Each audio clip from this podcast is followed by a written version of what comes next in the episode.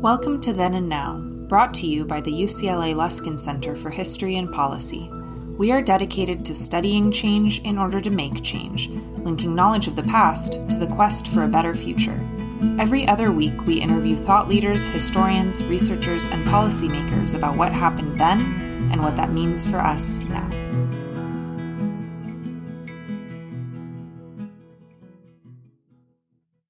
Welcome to Then and Now, sponsored by the Luskin Center for History and Policy at UCLA. I'm David Myers. I teach in the UCLA Department of History and direct the Luskin Center, whose goal is to bring the past into conversation with the present, and in doing so, to understand how we got where we are so that we can imagine alternative and better futures. Today is Monday, November 16th, nearly two weeks after the 2020 presidential election. The election produced, or so it would seem, clarity about the voters' preference for president.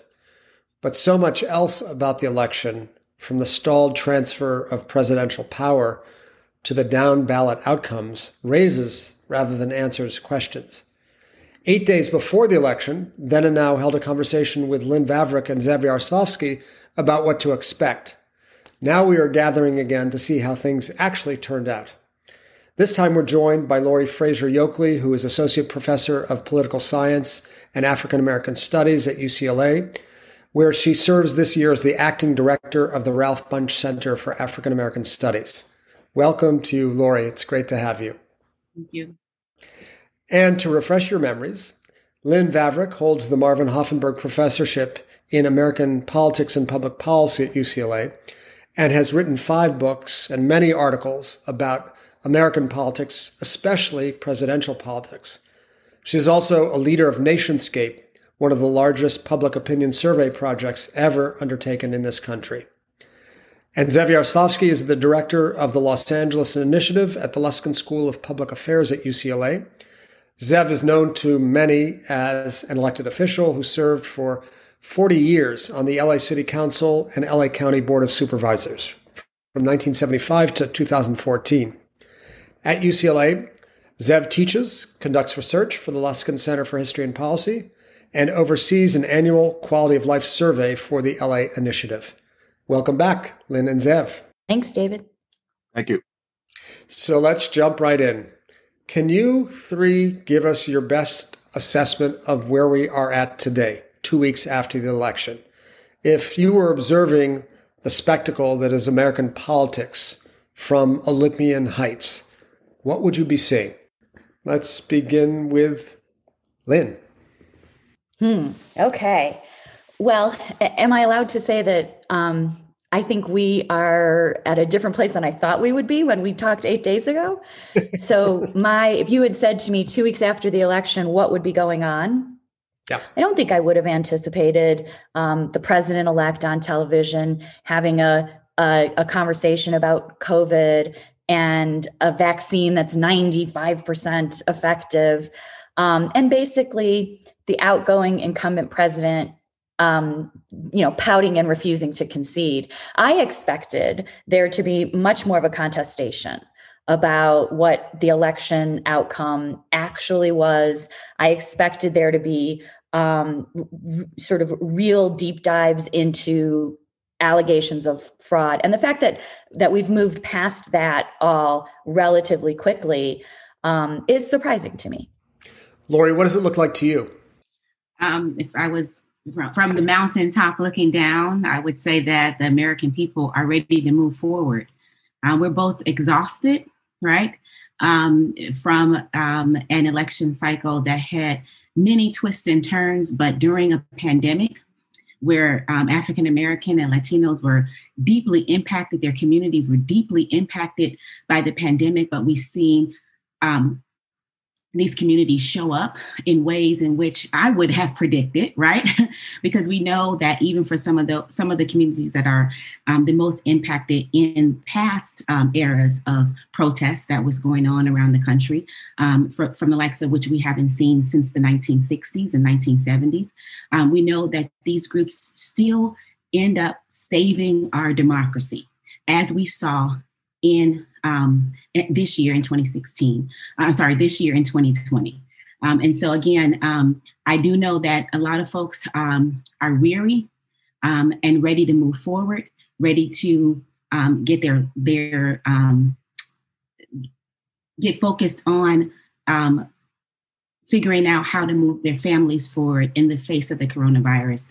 Um, and they want, you know, an, a, a, set of elected officials who are going to position their interest. Hmm. So, Zev, those are two relatively rosy assessments of where we're at. Lynn says less constant contestation than one might expect. Um, Lorrie says, you know, it's clearly a signal to move forward. Um, let's bring it back to you to see the glass as half empty. you know me too well, David. Um, well, when when the election was declared uh, on Saturday uh, a week ago, um, I was not euphoric. I was very happy that Biden won. I was not happy that 72 million people voted for an incumbent president who spent four years trafficking in racism, bigotry, attacking the First Amendment of the Constitution in myriad ways, uh, the journalists, the courts, uh, bringing religion into uh, the White House in a way uh, that he didn't believe in, but that uh, others did. Uh, so I I went to bed that night asking myself, what kind of country do we live in? I I thought this would not be. I thought that if Biden won by five or six million votes, which it looks like that's what he's going to win by, that there wouldn't be a lot of close uh, in the battleground states. There wouldn't be a lot of very close races. Um, the polls were generally accurate uh, in most of the battleground battleground state uh, races. Uh, I think that's important to note. They were all with not all, but most of them within the margin of error. But I was surprised uh, that Wisconsin was as close as it was, that Michigan was as close as it was. I was surprised, pleasantly surprised, that Georgia turned out to be uh, to have the outcome it did. Uh, but it was too damn close. And uh, let's not forget that uh, less than 100,000 votes, perhaps, Lynn would know, uh, Lorrie would know, I think it's less than 100,000 votes would have swung this election in a different direction. And yeah, I I uh, I lose a little sleep at night wondering what this country would be like if uh, if, if, that uh, election It turned out differently. I, I would also say I was, uh, and I think we discussed this in our last podcast that if the election, if the electoral college vote uh, was one-sided, which it turns out it is. Uh, that it would be hard for Trump to make a case about fraud. I think one thing we should recognize is that the election process and the people who administered it did a bang up job.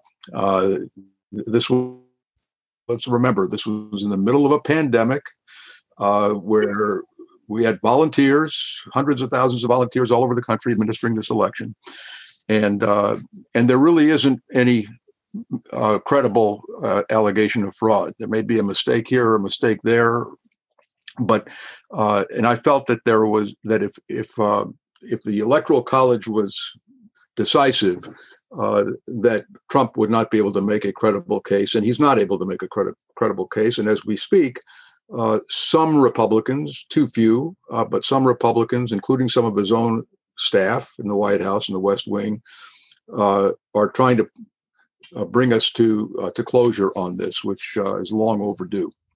So, how do you see this resolving? Um, you know, at this moment, it's Monday. Uh, still no concession. Um, uh, tweets after the initial tweet, I think on Saturday, saying Biden won, then uh, denying that Biden won. Uh, still the denialism uh, that has uh, characterized Trump's behavior since the election. How do you see this resolving, and on what kind of time timeline? No concession ever. You know, I, I just don't see it coming It's not how he's built. Yeah.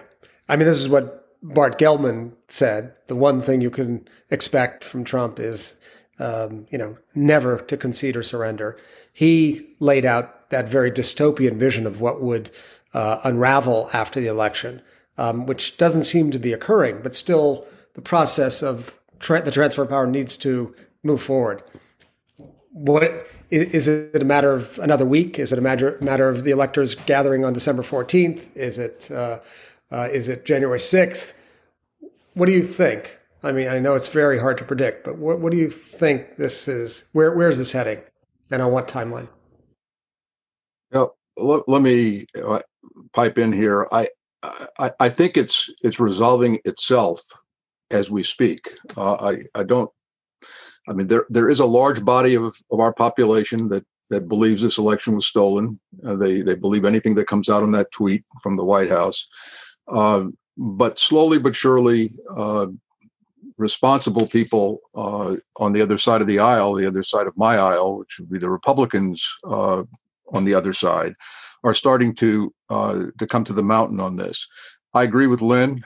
he's not going to concede, and I don't really honestly I I, I, don't I don't care if he concedes. I do care about a a rational transition process, and the longer this goes on, where the uh, the, the, national security establishment uh, is not permitted, uh, the COVID people, uh, such as they are in his administration, Fauci can't talk to Joe Biden. Uh, he's instructed not to talk to Joe Biden. Uh, the longer that goes on, the more it it, it undermines, I, I, believe, national security and national health. Uh, but I suspect that's going to resolve itself sooner rather than later uh, as well. I don't expect he's going to come to the inauguration, uh, which we yeah, just. I don't well. think so either. I don't think so either. Um, and this is the piece that keeps us up at night. And I do wish that the other side of the aisle, that the Republicans would speak louder and faster. Um, if they're waiting for to shore up the base or solidify the base for Georgia, um, you know, that's putting our country at stake. So I do wonder how fast um, will people get the courage and the backbone to speak up because we really do need resources um, for the transition and for folks to begin to get in place. And this is one of the um, the upshots, if you will, of um, a Biden presidency because he is familiar with the terrain and the road ahead. So that should give us a little bit of comfort, but it still does not um, move along the process um, to securing the nation, to securing our democracy, to securing um, a transition during this time um, as fast as we w- would hope. But I don't think the um, Biden campaign ever expected concession. Right. So I'm wondering if there's anything to which we can compare this current moment in American political history. Um, has the divide between Republicans and Democrats, between supporters of uh, one candidate and supporters of the other, um, ever been so vast? Um, I mean, I guess going back to uh, to the Union and the Confederacy in the Civil War. Um, Zev, you probably have the longest personal memory here. Um, does this resonate with anything that you've read as a student of history or experienced in your political life?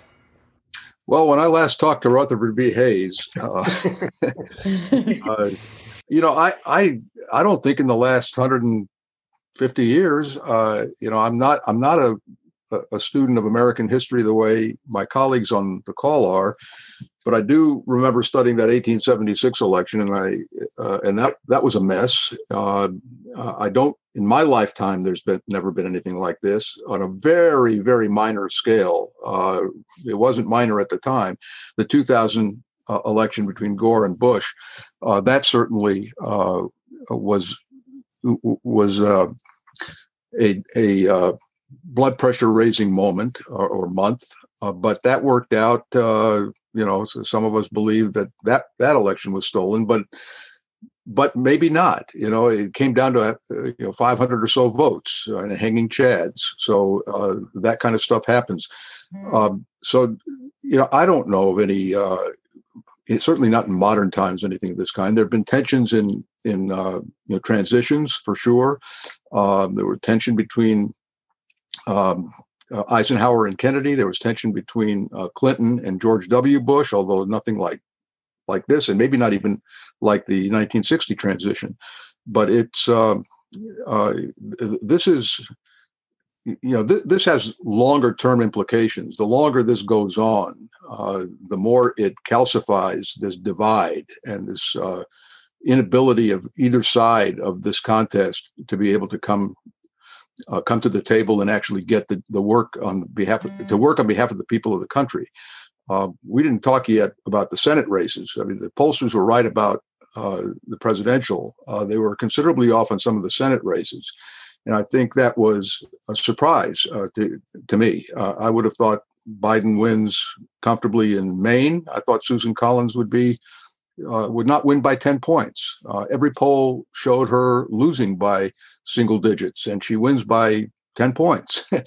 uh, and uh, and the, the implications of having a Senate, it's not over yet, obviously, because of Georgia, but the implications of having a Senate that is still controlled by Mitch McConnell I worry about whether Biden is going to be how much Biden is going to be able to accomplish in his uh, in his term. It can be very difficult for him. So maybe I, am going to play that. Can I just I just got to play the devil's advocate a little bit, David? Like just just to throw out there for everyone to consider that um, I don't think the vastness of the conflict is is that unusual right now. Hmm. There there have been close elections in in many of our lifetimes. 2000 um, 76, 68, 60. And a lot of those were hotly contested on really, really important ideas.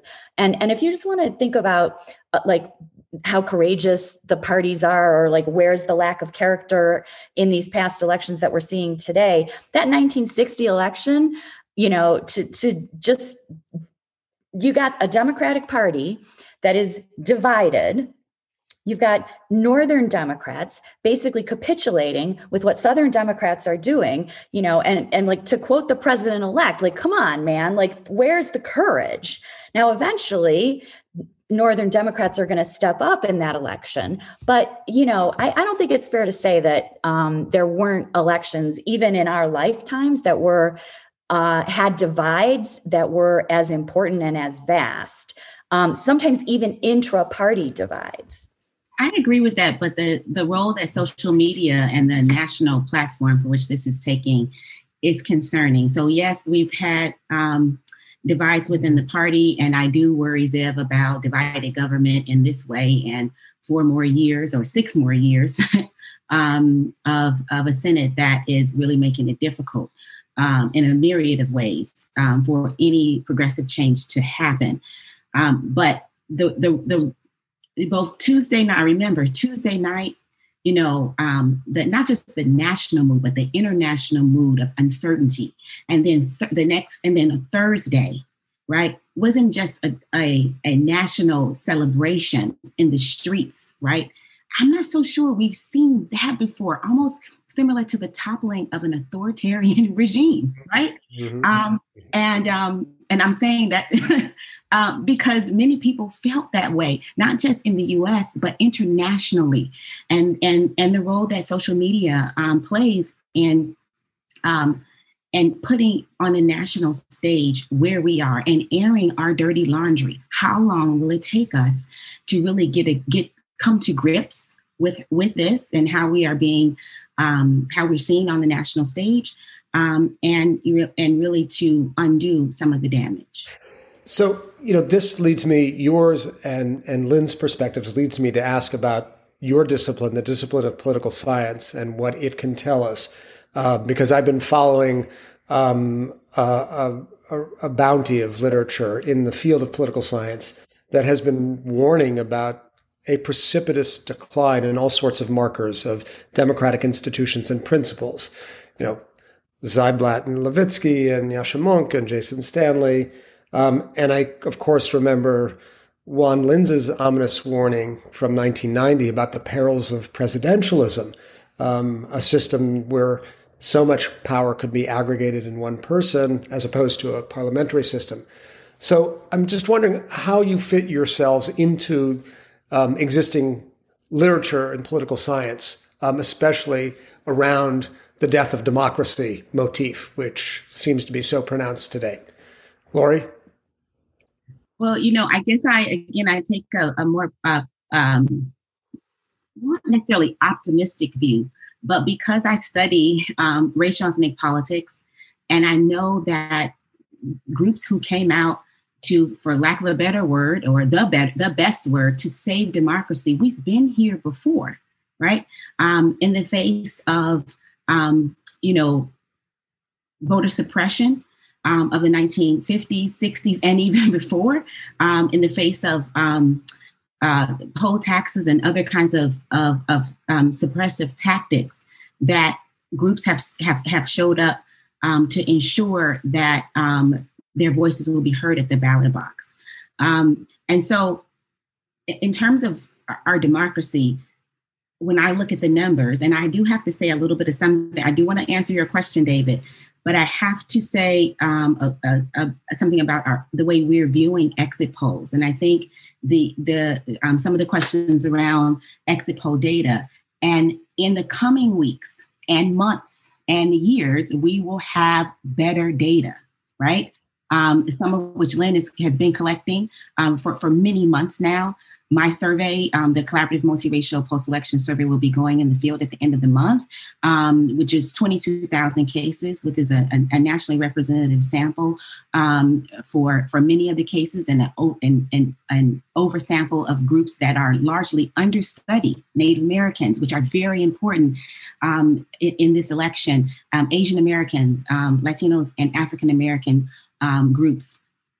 I wanted to note just that for the national election polls and for the viewers who have been utilizing the New York Times and CNN exit polls, we all try to eat up as much data as possible because we're trying to keep our finger on the pulse, especially during the week of the election. But that survey, the exit poll conducted by Edison Research Group of 15,000 voters, is not a pure nationally representative sample. It's a cluster sample, right? And we do know that we want to point out that many of these exit polls that are surveying folks at the precinct level, whether that's those coming out of the polling place or those previous those voters who voted early and they're being polled over the telephone, are a systematic overrepresentation of racially homogenous precincts. This is what those cluster samples do. We all eat them up. We use them to teach. We sometimes use them to talk to the media and the press. But it's not until much later do we begin to get better data so we can tell a better story, particularly about how folks voted across different identities race, ethnicity, gender, and others. So, again, um, we do need to um, have better oversamples of minority precincts, right? When we're looking at exit polls, we need to question re- which precincts are being examined versus re- which precincts are being left out of the exit polls. Um, we do know that these kinds of samples, because of racial segregation, and without a random sample of precincts nationwide, that it really skews to middle and upper income groups, people who are English dominant, not language limited English proficient groups.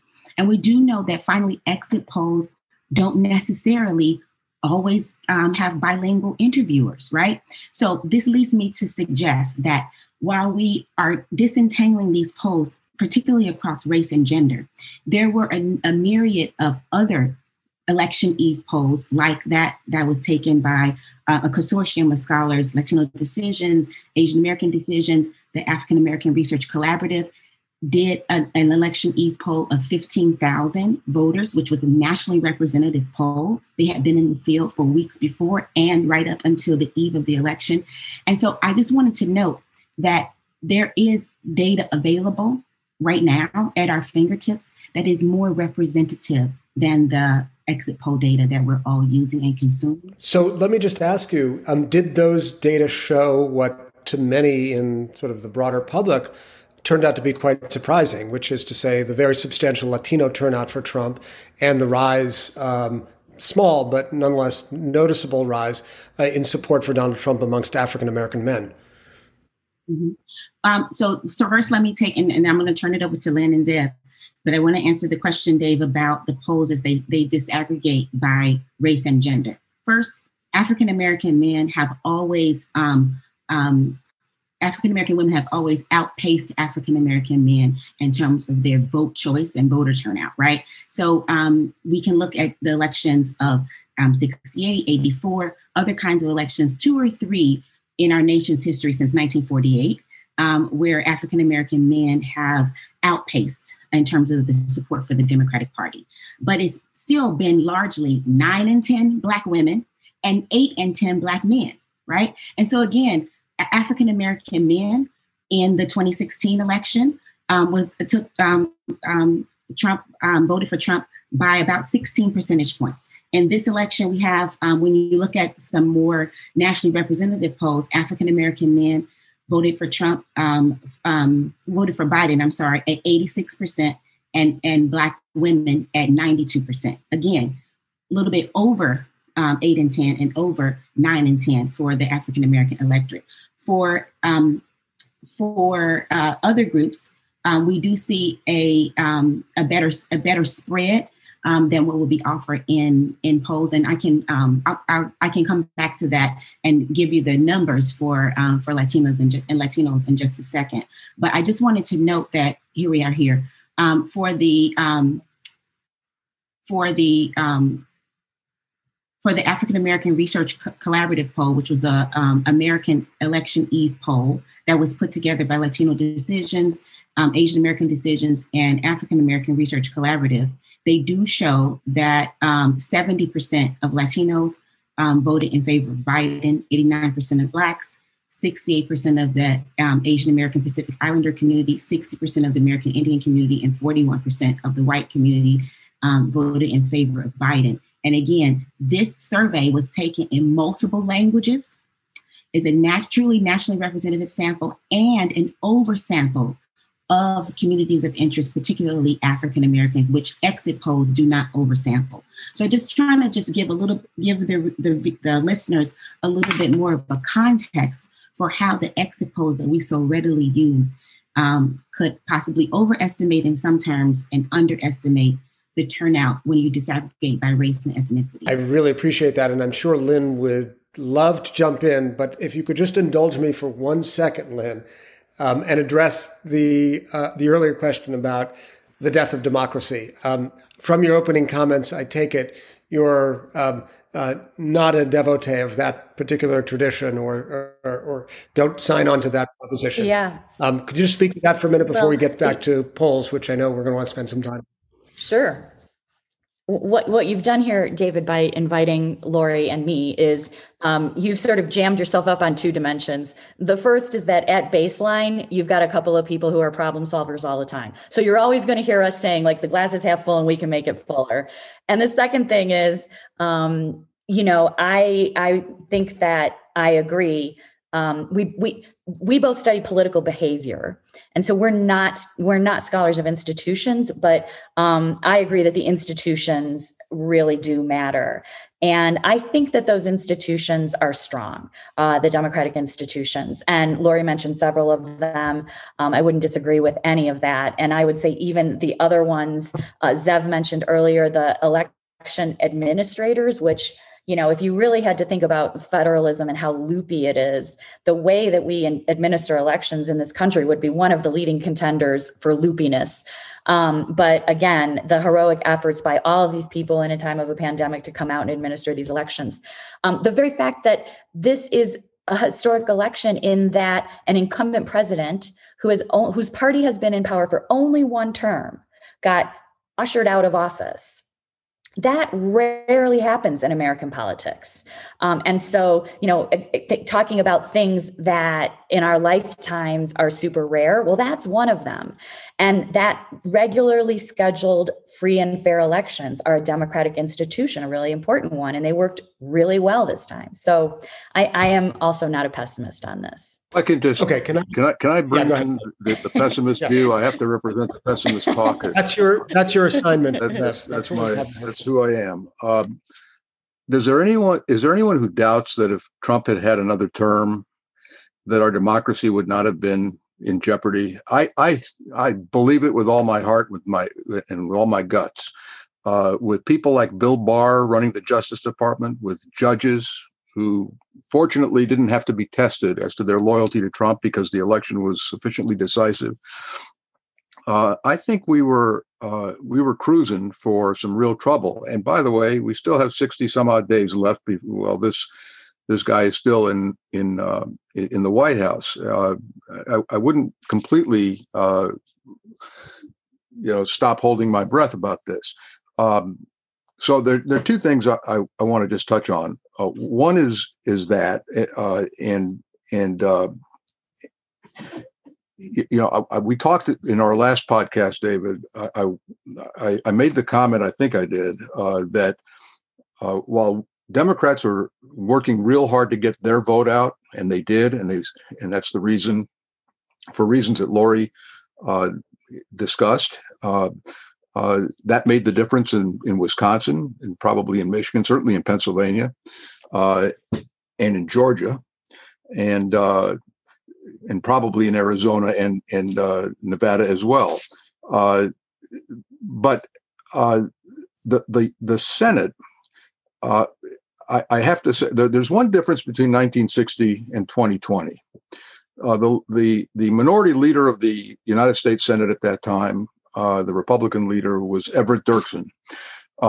Lyndon Johnson for a lot of reasons, was able to craft, after the Kennedy assassination, was able to craft both a Civil Rights Act and a Voting Rights Act because he was able to go and, and cajole Everett Dirksen to bring a few of his mm-hmm. Republicans along.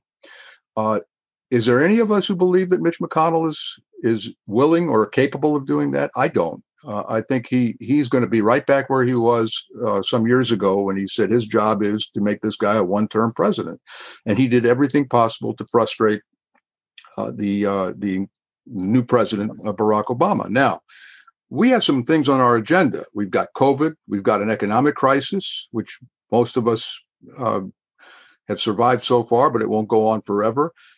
We have to address the issue of voting rights. I mean, I don't I, I look at what happened here uh, with, despite all of the yeoman's work and uh, that that our volunteers and our, our poll workers did.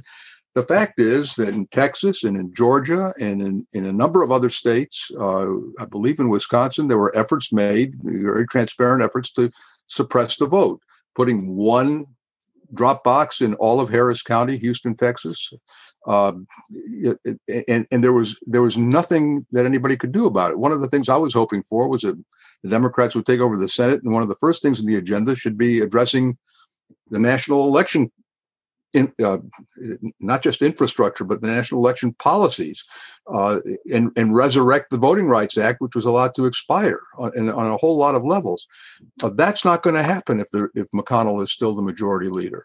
So I I'm not uh, know, I, I, am a student of history from the great greatest public university in the country, uh, UCLA, and uh, and I'm worried about it. I'm I'm worried that that uh, that while we got our vote out, Trump got his vote out in a way. Uh, in in some places, uh, he out outperformed the Democrats in a big way. Uh, Hidalgo County in, in Texas in the Rio Grande Valley. you know, he he got 40 some odd thousand more votes than he did four years ago. Biden got, you know, 12,000 or thereabouts more votes than Hillary got. So you know, when when you guys get into your data, uh, that that those kinds of things would be real interesting. Why was Wisconsin so close? Why was Pennsylvania so close? weren't supposed to be because he got his vote. It's out. so close, right? It's party politics, don't you think so? Yeah, like, no, and I and I totally what it is. I, I, totally agree. It's party politics, and and if that party had had prevailed, there is no evidence that has been shown in the last four years that there is a an Everett Dirksen or a Hugh Scott, another Republican leader uh, in the uh, Senate in the, in the 60s. There isn't one of them among the current Republican crop. Uh, not Susan Collins, who never bolted from Mitch McConnell when he needed her vote. Uh, Mitt Romney is still a work in progress. Otherwise, it's been uh, it, has been radio silence from those those folks. So I'm I'm concerned about it. I, I'm not I'm not jumping off the Golden Gate Bridge, but I think not to recognize that we uh, we came very close um, is is so, uh, it, so, keeps me up at night. Look, Lynn would say, and she's going to speak in her own words in a second. Um, you know, we've had we we've had divided elections, you know, time after time after time.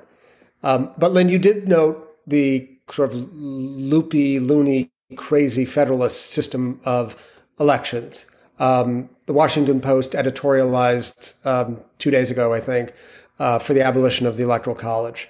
Um, there are clearly structural flaws in the system that um, are rendering uh, at least a substantial part of it dysfunctional or unfair or inaccessible uh, to many. Um, and then you have the proposition, which sort of operates at the uh, meeting point between political behavior and institutions, um, the specter of one team in the game not playing by the rules, um, refusing to play by the rules, which your colleagues in political science say is a telltale sign of the decline of the democratic game as we know it. So, are these not new data points that um, temper somewhat your otherwise uh, sanguine view of things? I had factored them in.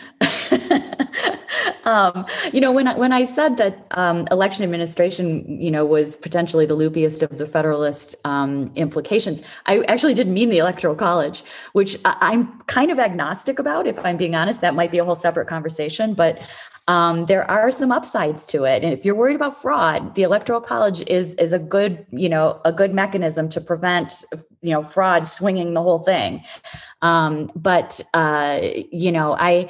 I I don't want to sound, you know, like a cheerleader, but um and I think that Zev is right on the comp, the, the bargain and compromise thing. And I think there's a really interesting um, idea here to think about. Why why did we see more bargain and compromise in in the 60s than we're seeing in the 2020s? And one possibility is that political parties, which are also institutions, they have ideas they want to get enacted into legislation, understood that to get any advances toward any kinds of things they wanted, um, they needed maybe to bargain and compromise because control of government was not switching every other term because one party really did dominate um, the balance. And so where we are now is really different. We've got two parties, they are internally homogenous, they're very different. It's very easy for people to tell them apart. That wasn't the case in the 1960s, really. And um, they they think that each of them thinks that they're out of power right now and they can win in four years. So why bargain and compromise today if I can just hold out for three more years and then I get everything I want? And so that is a little bit also, I think, of what's limiting um, this this bargain and compromise. But that that really isn't about the death of democracy, uh, in my view. Mm. Right. Lorrie, what do you think about some of the structural flaws of the system? Um, you know, the electoral college, whether or not one team is playing by the rules, um, uh, you know, the federalist system, this sort of crazy 51 unit system to arriving at election results. How does it look to you? I'm not in any way optimistic that there's going to be an abolishment of the electoral college anytime soon. So I, you know, I, um, and that, that is you know that's something that we're confronted each year with our students um, with questions of the electoral college not just how it works but if there's any chance of, of moving towards another system. And i'm not optimistic that that's going to happen. We've we've been here before. Usually after every election one side or the other is calling for the abolishment of the electoral college and then every four years we're right here back again. Um, i think that um, if i if i can go back to zev's point about you know the role of voter suppression, the role of the role of moving uh, moving forward, um, the the our, our feelings about seventy million voters um, voting in favor of the Republican Party voting in favor of a second Trump administration. Here is what I think is an understudied persistently, although they have some of the high, most high quality data uh, and that is um, not the elephant in the room that we pointed out necessarily since last Thursday um, about the role of um, various racial ethnic groups not giving their 100% commitment beyond, behind the Democratic Party, but the extent to which, um, and there was an interesting Time article today about the role that white men played um, in the election and in, in upholding the status quo. So I'd like to suggest, or at least ask, when will we have a conversation, a courageous conversation um, about the, the vast majority um, of whites, particularly white men, um, um in 2016 and 2020, um, that are responsible for helping to uphold the status quo. When will we begin to disentangle? A lot, and you've heard me speak numerous times um, David and Zev and Lynn about the role that white women play and the role that they've played since 1948 in terms of um, the support of Republican Party candidates in presidential elections. But the group for me this time around, for which we're trying to, uh, we we need to try to disentangle, not because we're working for a different political campaign and we want to shore up their vote. I'm not here on this podcast to shore up anybody's vote. But as we move forward, questions need to be asked because I believe that white men were looking at the same president that I was looking at, right, for the last four years. And I'm wondering if it registered about the role of American democracy and what's at stake in their households, right? And the extent to which Trump's overtures to suburban white women that you're going to get their men back to work and all of these other kinds of overtures to black women I mean, to, to, white women as the security mom the soccer mom um, the suburban mom voter resonated in particular ways with white men right?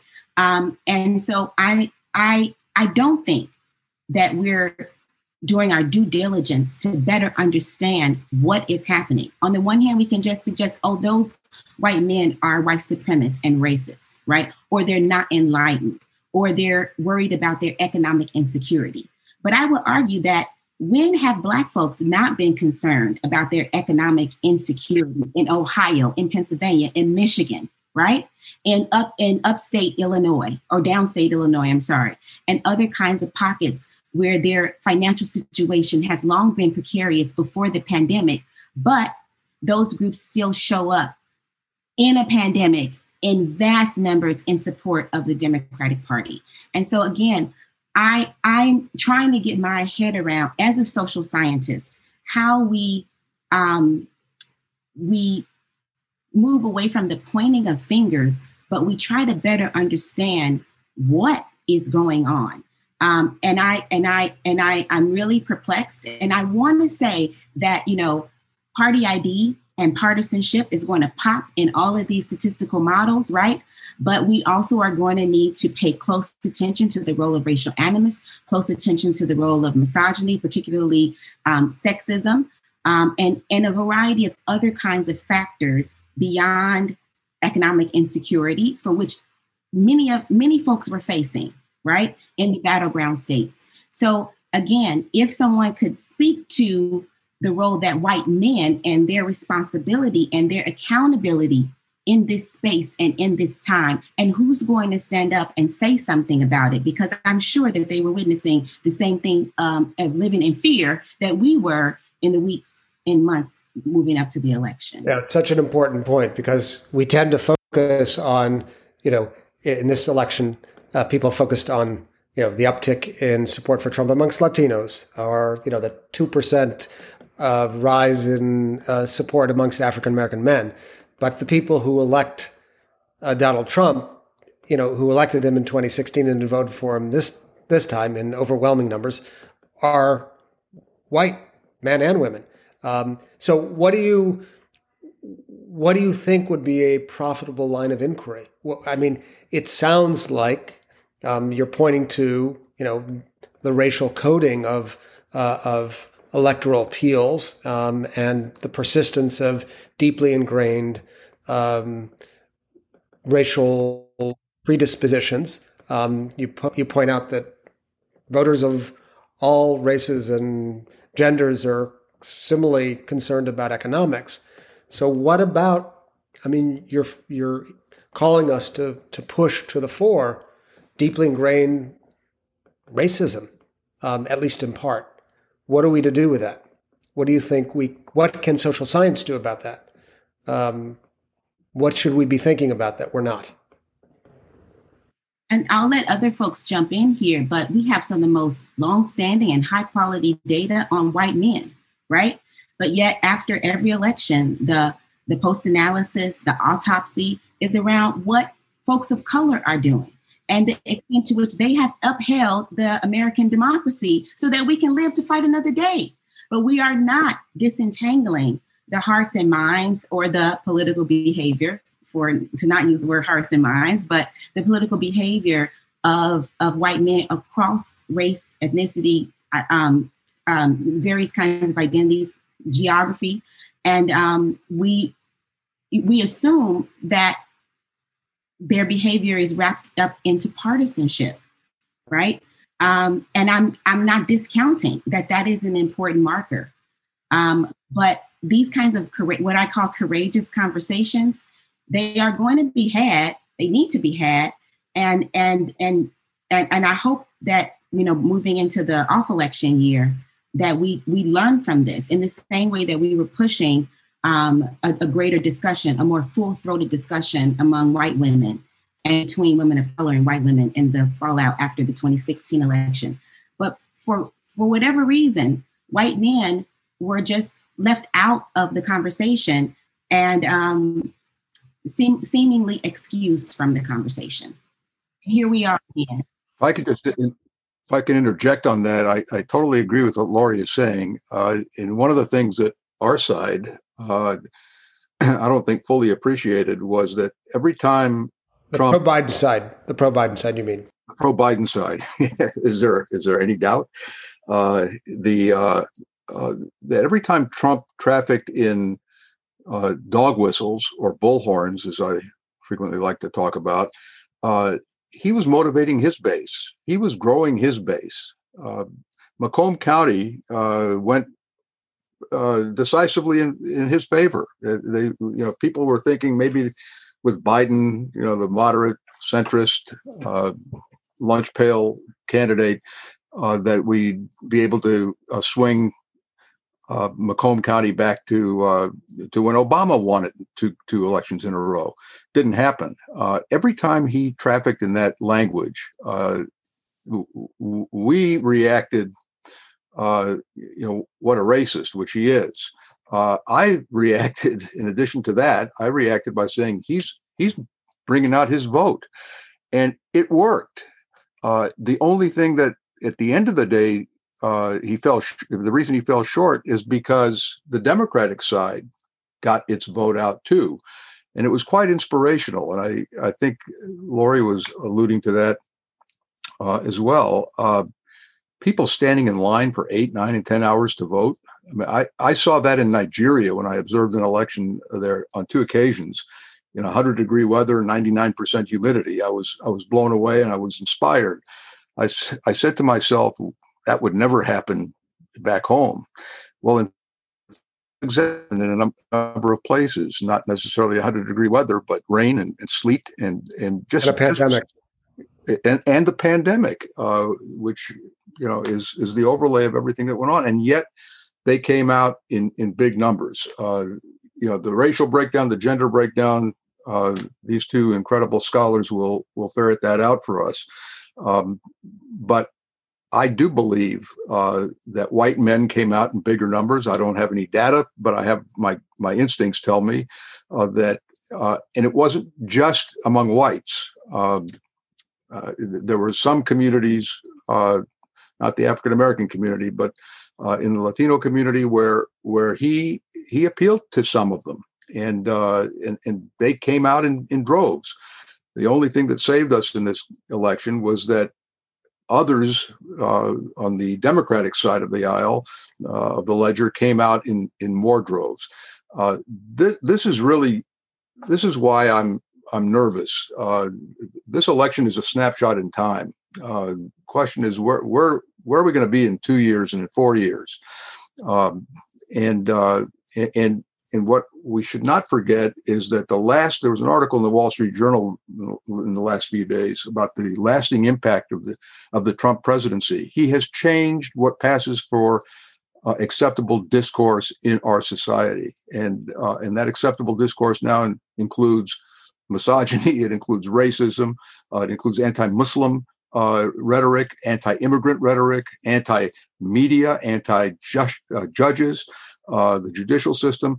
Uh, he he managed to in in in a little less than four years undermine public confidence in the very institutions uh, that for the last uh, several generations have been the institutions that that uh, that were the underpinning of our democracy. Now they're they're kind of fraying, and uh, you know we'll see. Uh, you know, Joe Biden is is uh, is a very talented politician, and you know, hopefully he'll be able to work wonders in in his relationship with the senators. I'm not holding my breath for that, but he's no Lyndon Johnson. And uh, in the 1960s are not the 2020s either. And uh, and I, I think we this should be a win or lose, but fortunately we won the presidency. It should be a wake up call to to all of us that there's there's a lot of work that's left to be done. Okay, Lynn, white men. yeah. Um, that's a maybe different podcast. I don't know. Um, but we did do a lot of work um, in a, a, book that I wrote on the 2016 election called Identity Crisis. We did do a lot of work on um, the racial attitudes and, and the role that they, they played interacting with Trump's messaging among um, white voters in that election, outlining the kinds of things that Lorrie just talked about, the dramatic way that the messaging sorted people and um, clarified the politics of race for a lot of people. Um, and so I think that um, that story is not uh, in the rear view for sure. And um, in the whatever it's been 10 days since the election, um, I have been doing a lot of preliminary data analysis on all the data we've collected in 2020, trying to figure out what um, was associated with people shifting. And so you had maybe Clinton voters who shifted to Trump, uh, white voters. And why? Why are they doing that? And, um, you know, the story about identity, uh, particularly about race um, ethnicity and religion is Im- going to be implicated in those switches again in 2020. So um, I think that we're we're well positioned to sort of dig into that as Lorrie suggests. Great. Um, th- we could go on for a very long time, but um, uh, we'll have to do that on another occasion. I want to conclude by asking a question that figured centrally in our earlier conversation about polling, um, which Lorrie has already talked about, and we'll hear again from her. Um, you know, Lynn, you told us that polling has gotten a lot better since 2016. I know, I remember. we haven't forgotten that. Um, on the face of it, you aren't wrong. It you, certainly wrong. seemed like polls didn't do much better, but in fact worse. Um, and yet Zev has called attention to the fact that you know in a number of key states um, the polls weren't that far off at the presidential level. So I'm wondering what your assessment is of the polling of the 2020 election?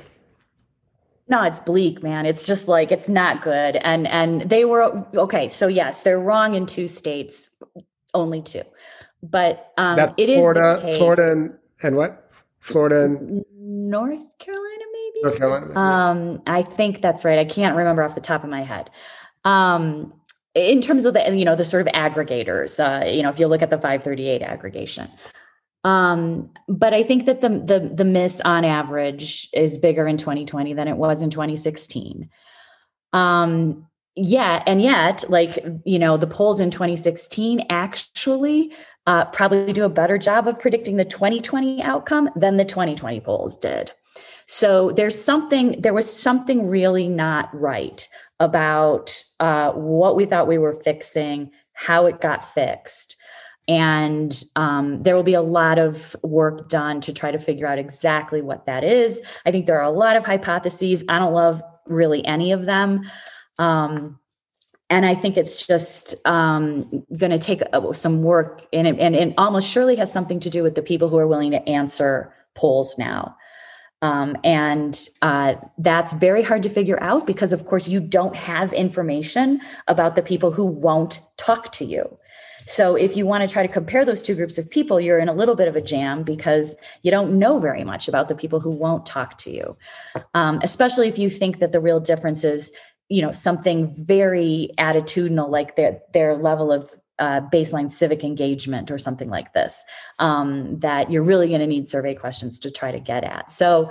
Um, I think the pollsters are not feeling great and they're all staring down a lot of hard work um, and that includes us you know our it's everybody who was in the field really um, so you know turnout the turnout model is also probably responsible for some of this just sort of getting the turnout estimate wrong is definitely responsible for some of the miss uh, but not all of it yep.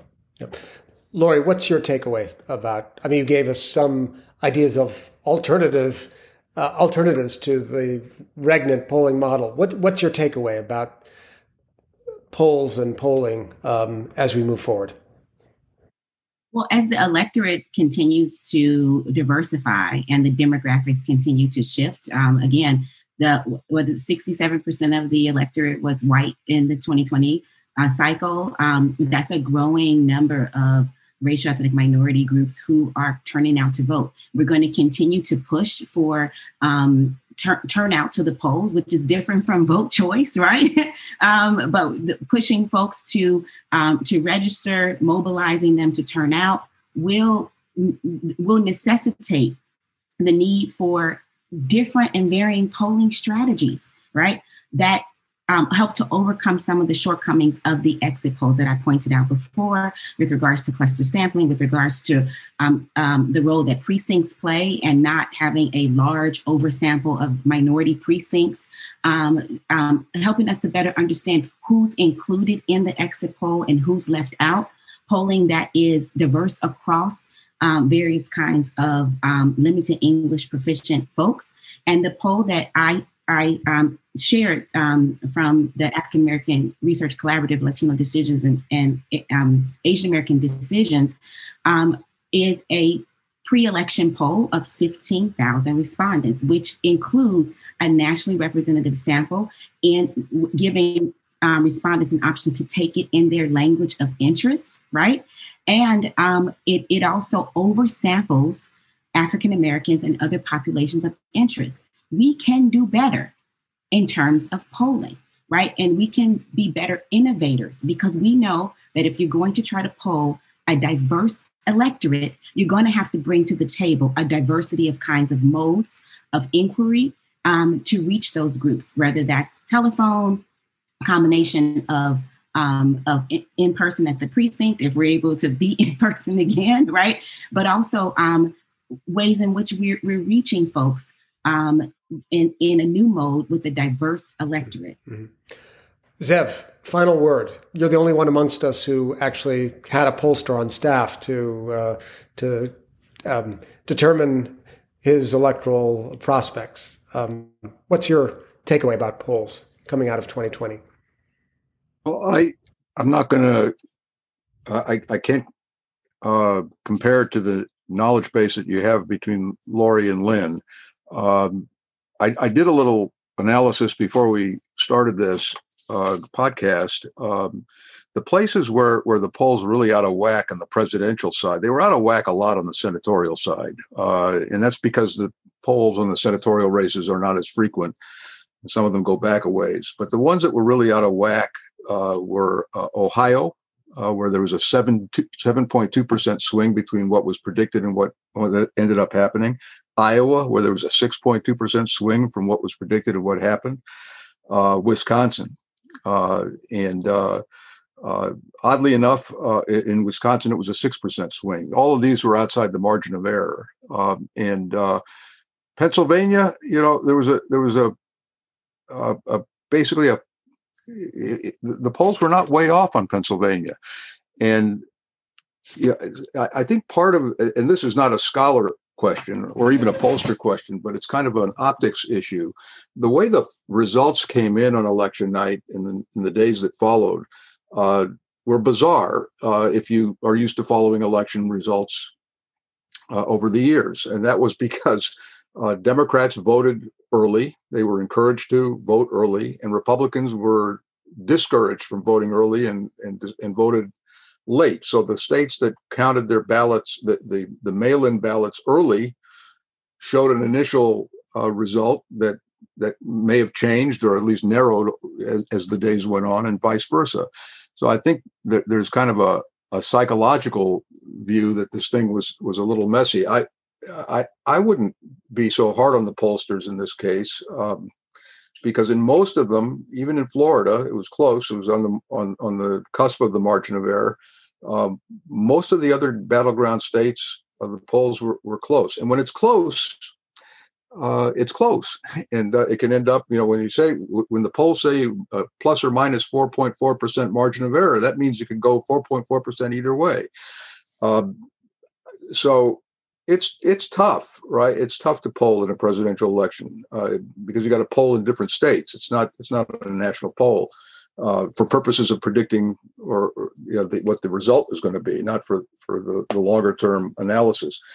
Um, but you know, I I I don't I don't think that the pollsters should uh, should fold their tents and uh, and go home. Uh, I think they uh, I, I don't think they they disgraced themselves. I think there was more of a. I, I don't know, Lynn. I'm not going to debate it because I, well, I, I, I, no, no, I don't want to debate it. I just want to say one thing about your margin of error, which is exactly right. But this is why everybody got so interested in poll aggregating. You know, like four cycles or three cycles ago, was because if any one poll, you know, was off by the plus four, then you know the next one has just it's by the minus four. Right. And then if we do like in a place like Ohio and uh, Wisconsin, there's a more polling this time than there was last time because everybody's worried about it and yet they're all off in the same direction you know like the that's what the aggregating was supposed to help us out of um, and so i think it does you know it does belie a little bit of something systematic that they that they got to i agree out. with you totally and i, I think there's something to be dis, to, to be uh, excavated in wisconsin and ohio and maybe a little bit in, in iowa and a couple other and and yeah i i totally I totally agree. And and both 16 and 20 in both elections, it came down to a handful of states, and not that many votes could have tilted the election in the opposite direction. And you know, and I, I remember a, comment that Sherrod Brown made uh, to to me uh, in early 2018. He was running for reelection in Ohio, and I asked him, uh, how, how are you going to win reelection in a state that Hillary lost by eight or nine points? And he said, you know, I go back home every weekend and I go to the small towns in Ohio and I talk to the, I go to church on Sunday and I talk to the pastor and I talk to the county commissioner and to the mayor. And I know them all on a first name basis. And then he said, if we don't learn, Democrats that is, if we don't learn how to talk to small town America, we'll win the next election by 5 million votes, popular vote, and we'll lose the electoral college. Now, he was right about one, one part of it. He wasn't right about the other part. I'm not sure he really believed that. But I think, uh, you know, I, I think, you know, Lorrie is right. Uh, we, we've got to we've got to walk a mile in the shoes of our adversary, political adversaries. They've got to walk a mile in our shoes. It's pretty hard to walk a mile in somebody else's shoes when they're not willing to reciprocate and try to understand what what the aspirations and frustrations are of the people who they view as their adversaries and increasingly view as their enemies. That's the challenge that we have.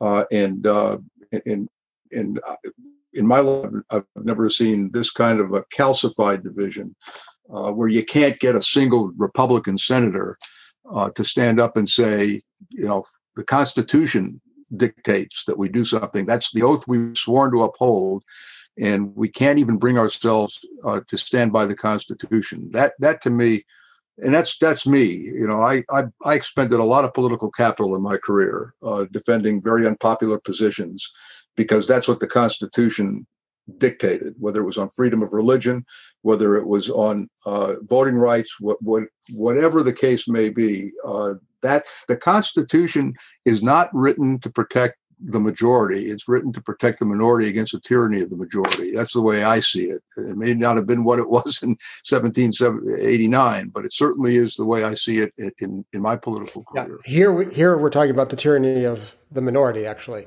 Uh, well, that's true. Believes in, which believes in minority rule, but not minority rights. Um, that's right. Anyway, um, on that note, um, in defense of the Constitution, I think we'll have to bring it to.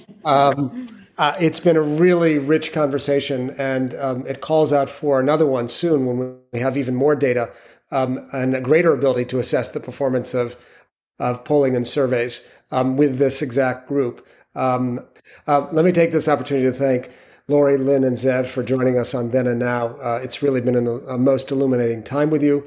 Uh, thank you to our listeners out there. Let us know your thoughts about this episode or other episodes of Then and Now by emailing us at luskincenter at history.ucla.edu. Um, and special thanks, as always, to our executive producer, Maya Ferdman.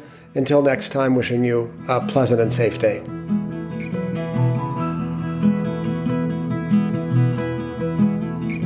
Thank you for joining us this week on Then and Now.